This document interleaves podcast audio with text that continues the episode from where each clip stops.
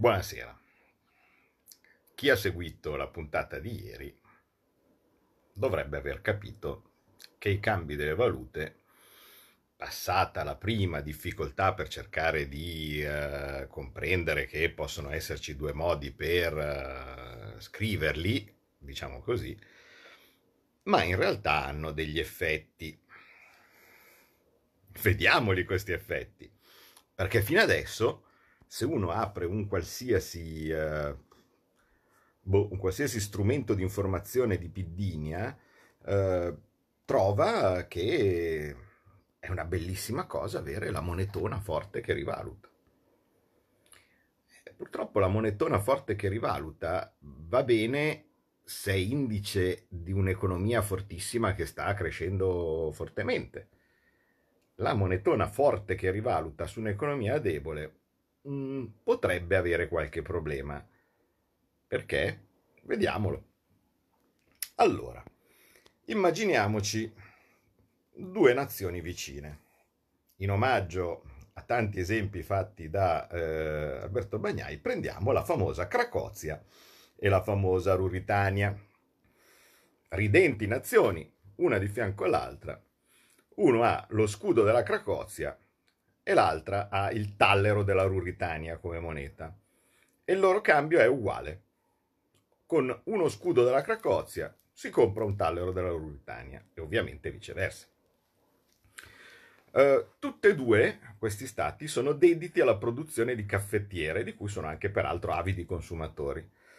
Uh, mediamente una caffettiera fatta in uh, Cracozia costa 100 dell'unità di misura della Cracozia, della moneta Cracozia, abbiamo detto che sono gli scudi.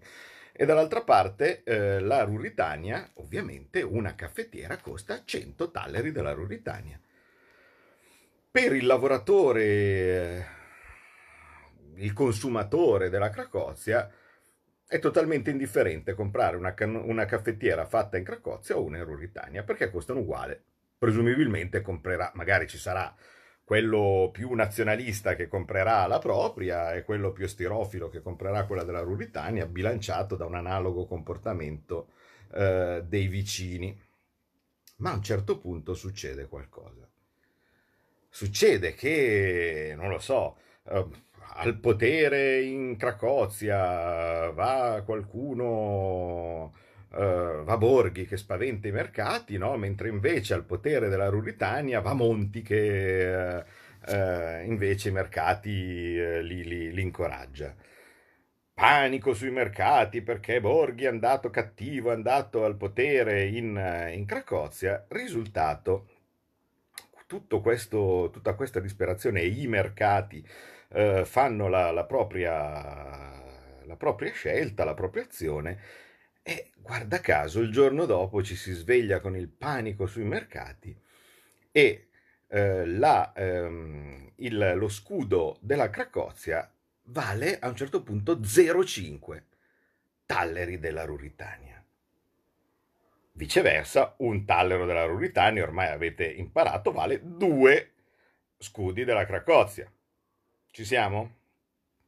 Quindi la moneta della Cracozia si è svalutata e la moneta della Ruritania si è rivalutata.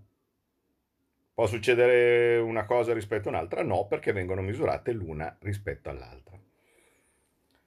Vediamo cosa succede alle caffettiere dei due paesi. Costano sempre uguale.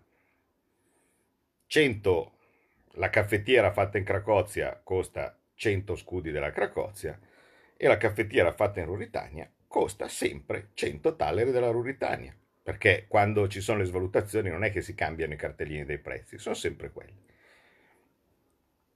E ma vediamo però, e questo per, i, questo per i residenti, quindi si svegliano e le loro caffettiere costano esattamente uguali, quelle fatte in casa. Vediamo però cosa succede a quelle prodotte altrove. Quindi il cittadino della Cracozia si sveglia, e vede che la caffettiera fatta da loro costa sempre 100 scudi. Eh, viceversa, però, dato che la propria moneta adesso vale la metà rispetto a quello della Ruritania, La caffettiera fatta in Ruritania per loro costa 200 scudi. Sono più o meno uguali. Quale caffettiera comprerà? Anche se è sterofilo, presumibilmente comprerà le caffettiere fatte a casa propria, perché quelle fatte nel paese vicino improvvisamente costano il doppio. Vediamo cosa succede a casa degli altri.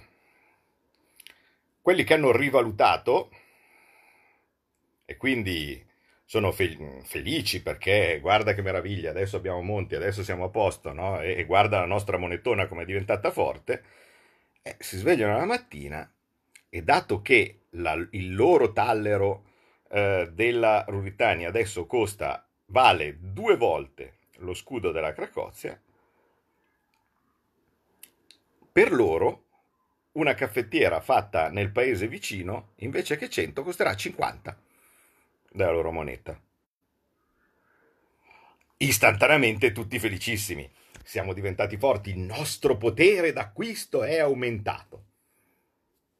Tutti in Ruritania, tutti in Cracozia, scusate, a comprare caffettiere. Bazza, costano la metà, grazie al nostro monetone, grazie al nostro potere d'acquisto, possiamo fare spesa a basso prezzo.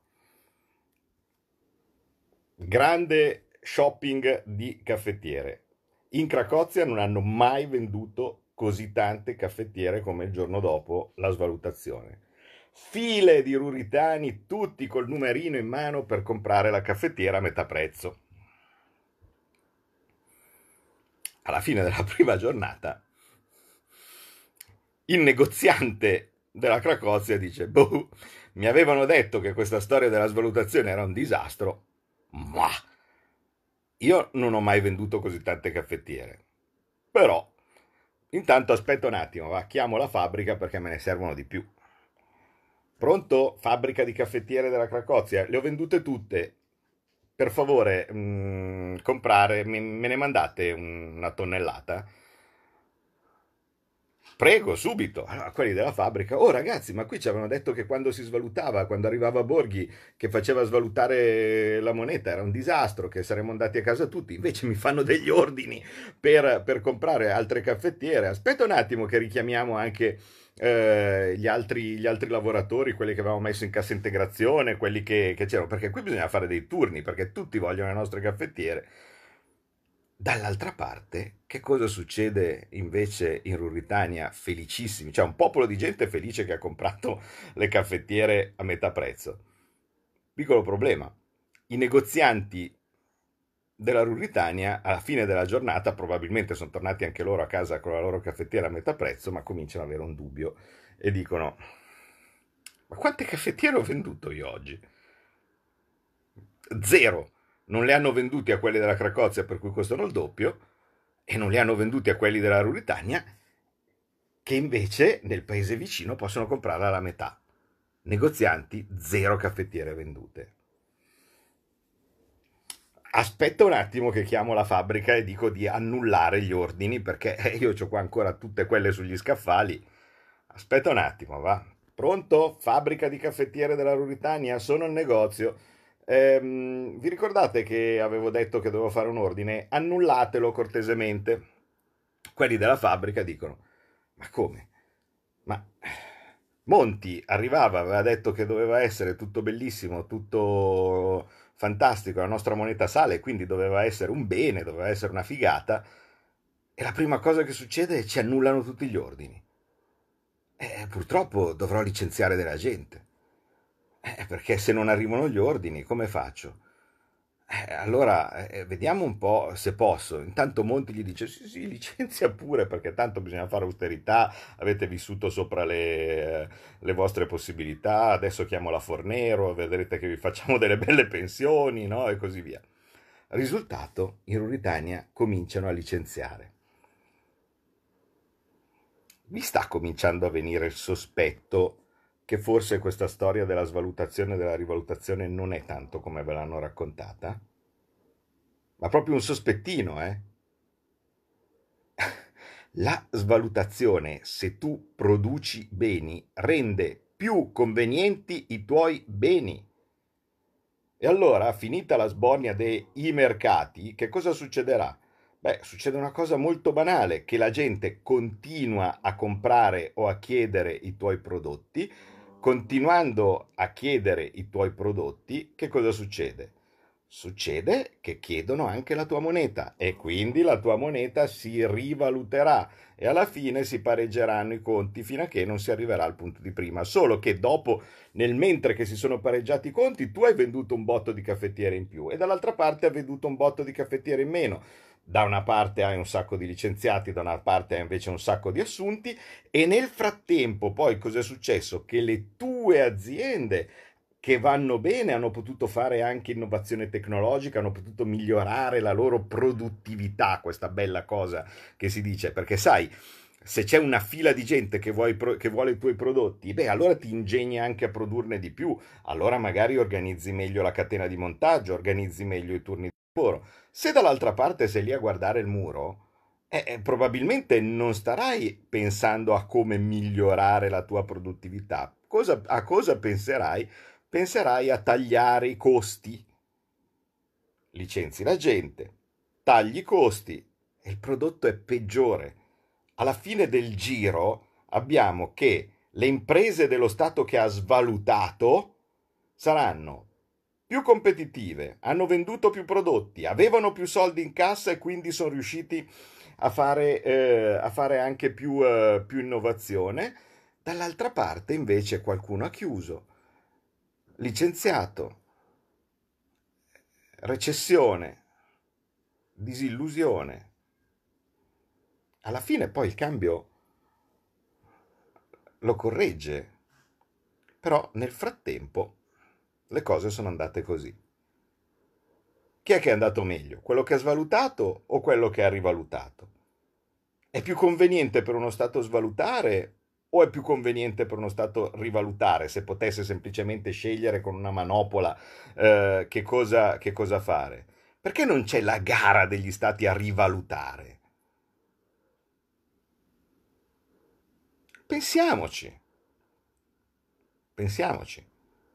E poi cominciamo a vedere, e domani invece ne parliamo, che cosa succede quando invece di una situazione come questa che ha un cambio fisso e quindi che ha un cambio mobile e quindi dopo il primo shock perché da una parte era arrivato il Borghi cattivo e invece dall'altra parte è arrivato il Borghi buono e quindi il mercato ha preso questo abbaglio vediamo che cosa succede se blocchiamo permanentemente il cambio e quindi se uno Stato si ritrova con un cambio strutturalmente sbagliato senza possibilità di correzione per via di una rivalutazione successiva della moneta. Vi ricordo una situazione di qualcuno? Vediamo domani cosa succederà.